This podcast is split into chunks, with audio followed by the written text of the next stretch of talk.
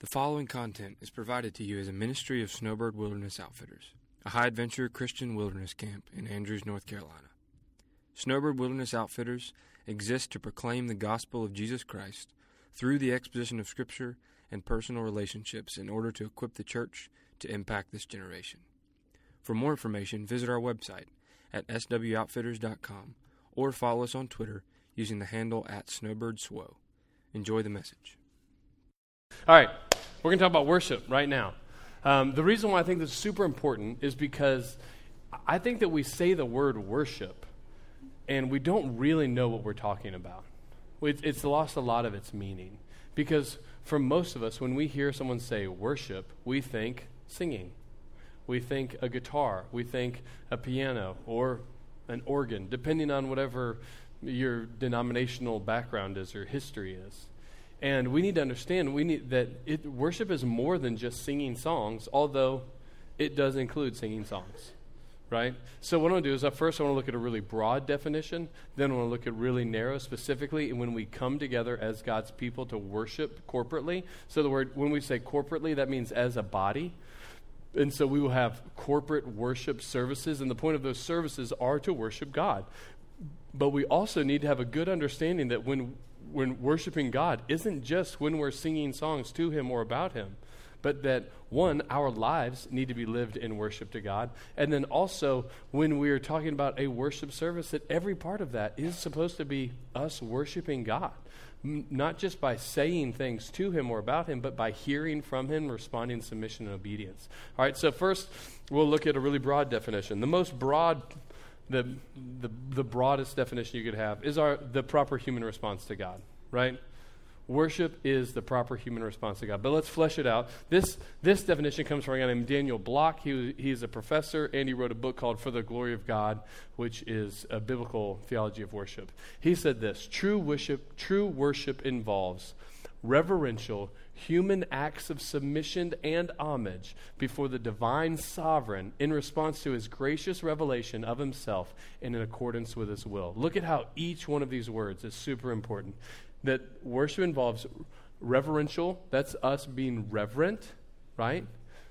Human acts of submission, us giving of ourselves to God, submitting to His will, and homage, giving Him the honor and glory that He deserves before the divine sovereign, who is sovereign, has to do with kingship, that He's the king and that He's the king in control of everything, in response to the gracious revelation that's through His word, well, through nature, His word, and then ultimately in Jesus, and in response to the gracious revelation of Himself and in accordance with His word.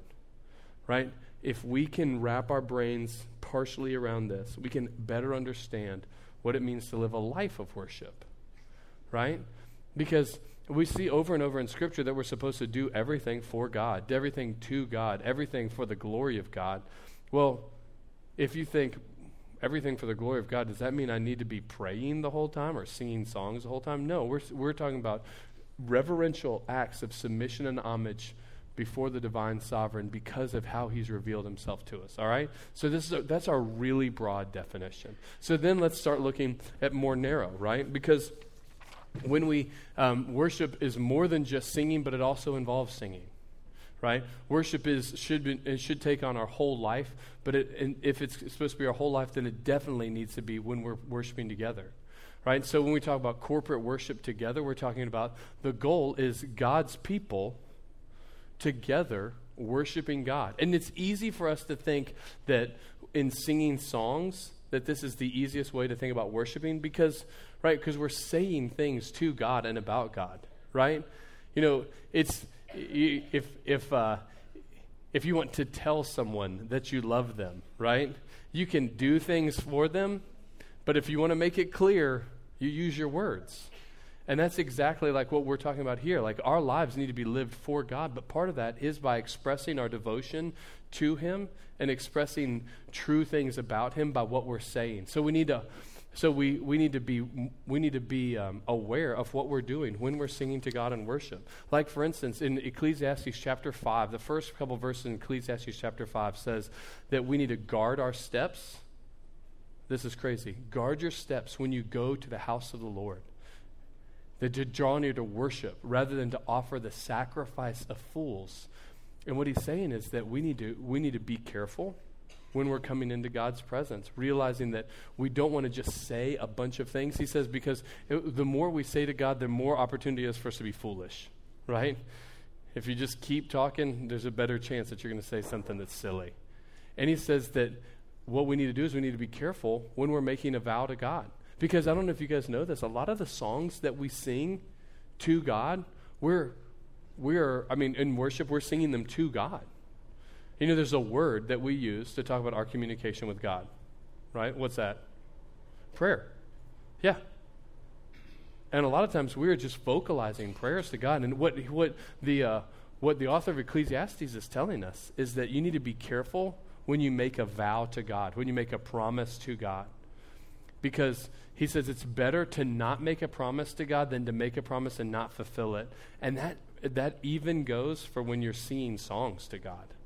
Because if you're singing songs to God, telling God, this is what I'm doing for you, I want to do this for you, then you need to be willing to back that up. Isn't that crazy?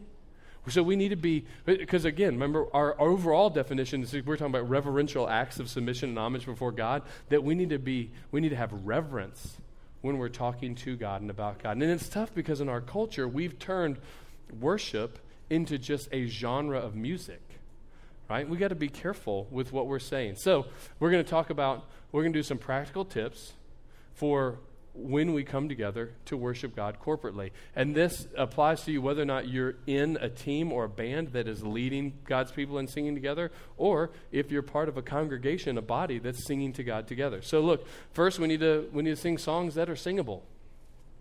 That just makes sense because the goal is for us all to be saying these things to God and about God together, right? And then we need to sing songs that are true. This is really important. And for so this applies for those people who are leading, they need to make sure that they are singing that they're leading God's people and saying true things. But what you need to do is you need if you're responding in the body, you need to make sure that you believe these things that you're saying. That's a really big deal. And not just that you believe it, but that you mean it. It's really funny. I was talking to a student pastor the other day about, he said, he said, man, it just seems like you're, you're just enthusiastic about these songs when you sing them all the time. And the reason for that is because uh, I think I have, I have a really bad memory. It's just funny. I have to have the words and the chords in front of me for me able to sing songs. Like if you gave me a guitar right now and said, let's sing this song that you've sung every day for the past 10 weeks, I'd be like, oh, how does that go? I have no clue. And it's helpful because then I just get to think through the songs all the time. Like, man, every time I sing it, I'm like, this is a really good song, you know? But, and that's why it's important to sing things that are true and that you mean it.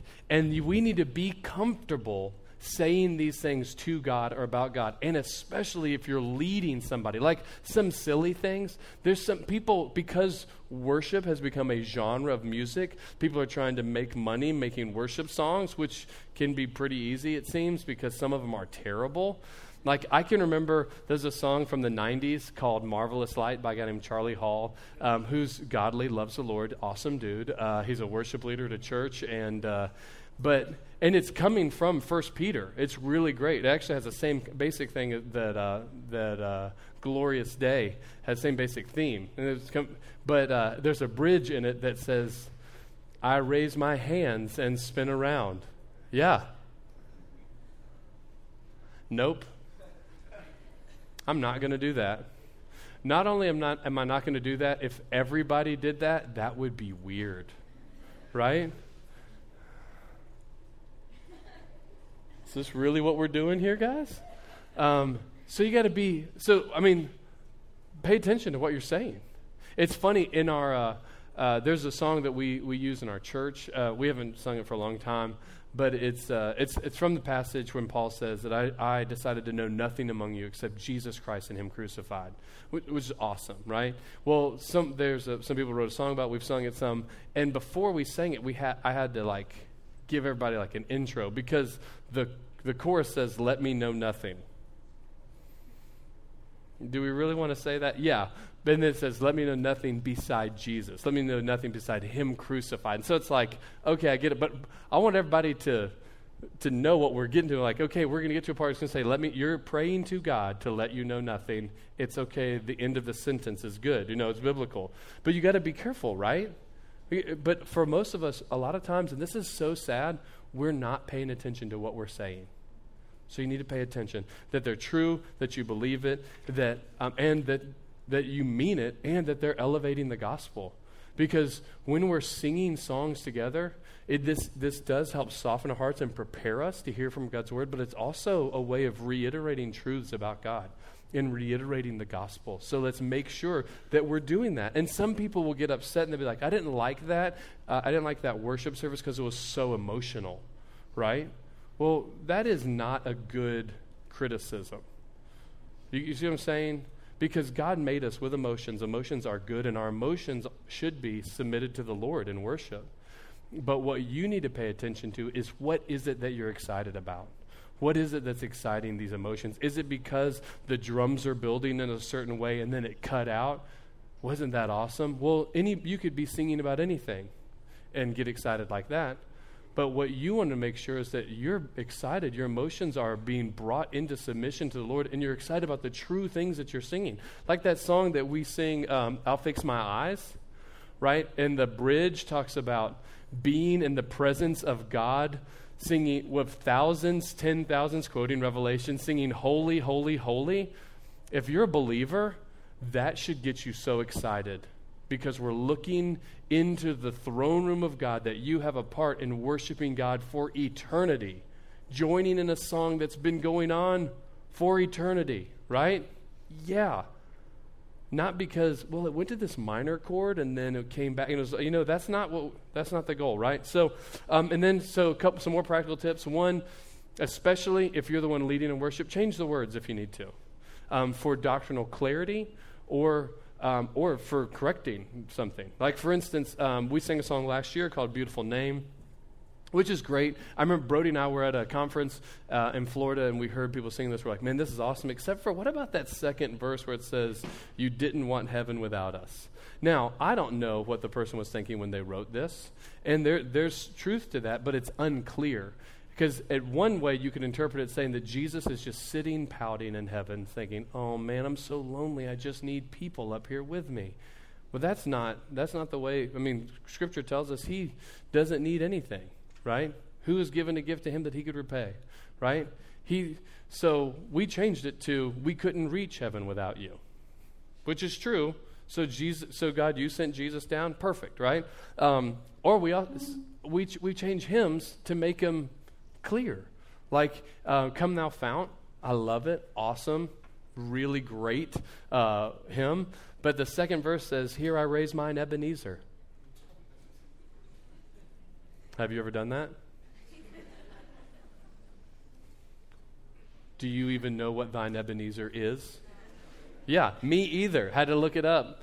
Turns out it's from it's from one reference in the Bible, and it's talking about like a rock of remembrance, like they would build memorials. It's talking about this is how God has worked, and He's been faithful in the past, so we can trust and be faithful in the future. So we just changed the words that to make it more clear. Like through my life, Your hand has led me. Right? Great, perfect. Or even we changed the song, uh, the words of the song we sang last year called Grace Alone, that in the bridge it's quoting from Ephesians and it says, You predestined to adopt us as your own. But that word predestined throws a lot of people off, even though it's from the Bible. So we just changed it so we wouldn't, so people wouldn't be like trying to sing along and worship God together and be like, Wait, what? You know? So we just changed it. Easy right? And then some other practical tips, especially if you're leading in worship, man, it makes sure that your heart is right, that you mean what you're saying. And for a band, if you guys are part of a, bra- a band that's, that's, that's uh, leading in corporate worship, make sure that you're not a distraction. It's not about you. It's not about getting people to think that you're really good. So, and I say don't be a distraction by being too good or too bad. Because if if people and this happened once here was really bad. Uh, there's a guy who's leading in worship, and he had uh, he was using my guitar, which is great. But I have two different capos. One of them has some parts cut out on it, um, and he used that, and it sounded terrible.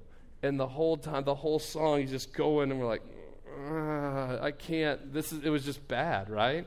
So don't be too bad. but also you don't want to be too good to where at the at the end of the service somebody comes up and is like, "Man, that guitar was awesome." Okay, well, where's your focus here, right? And and and you know, you we also have a word for setting yourself up in place of God. That's idolatry.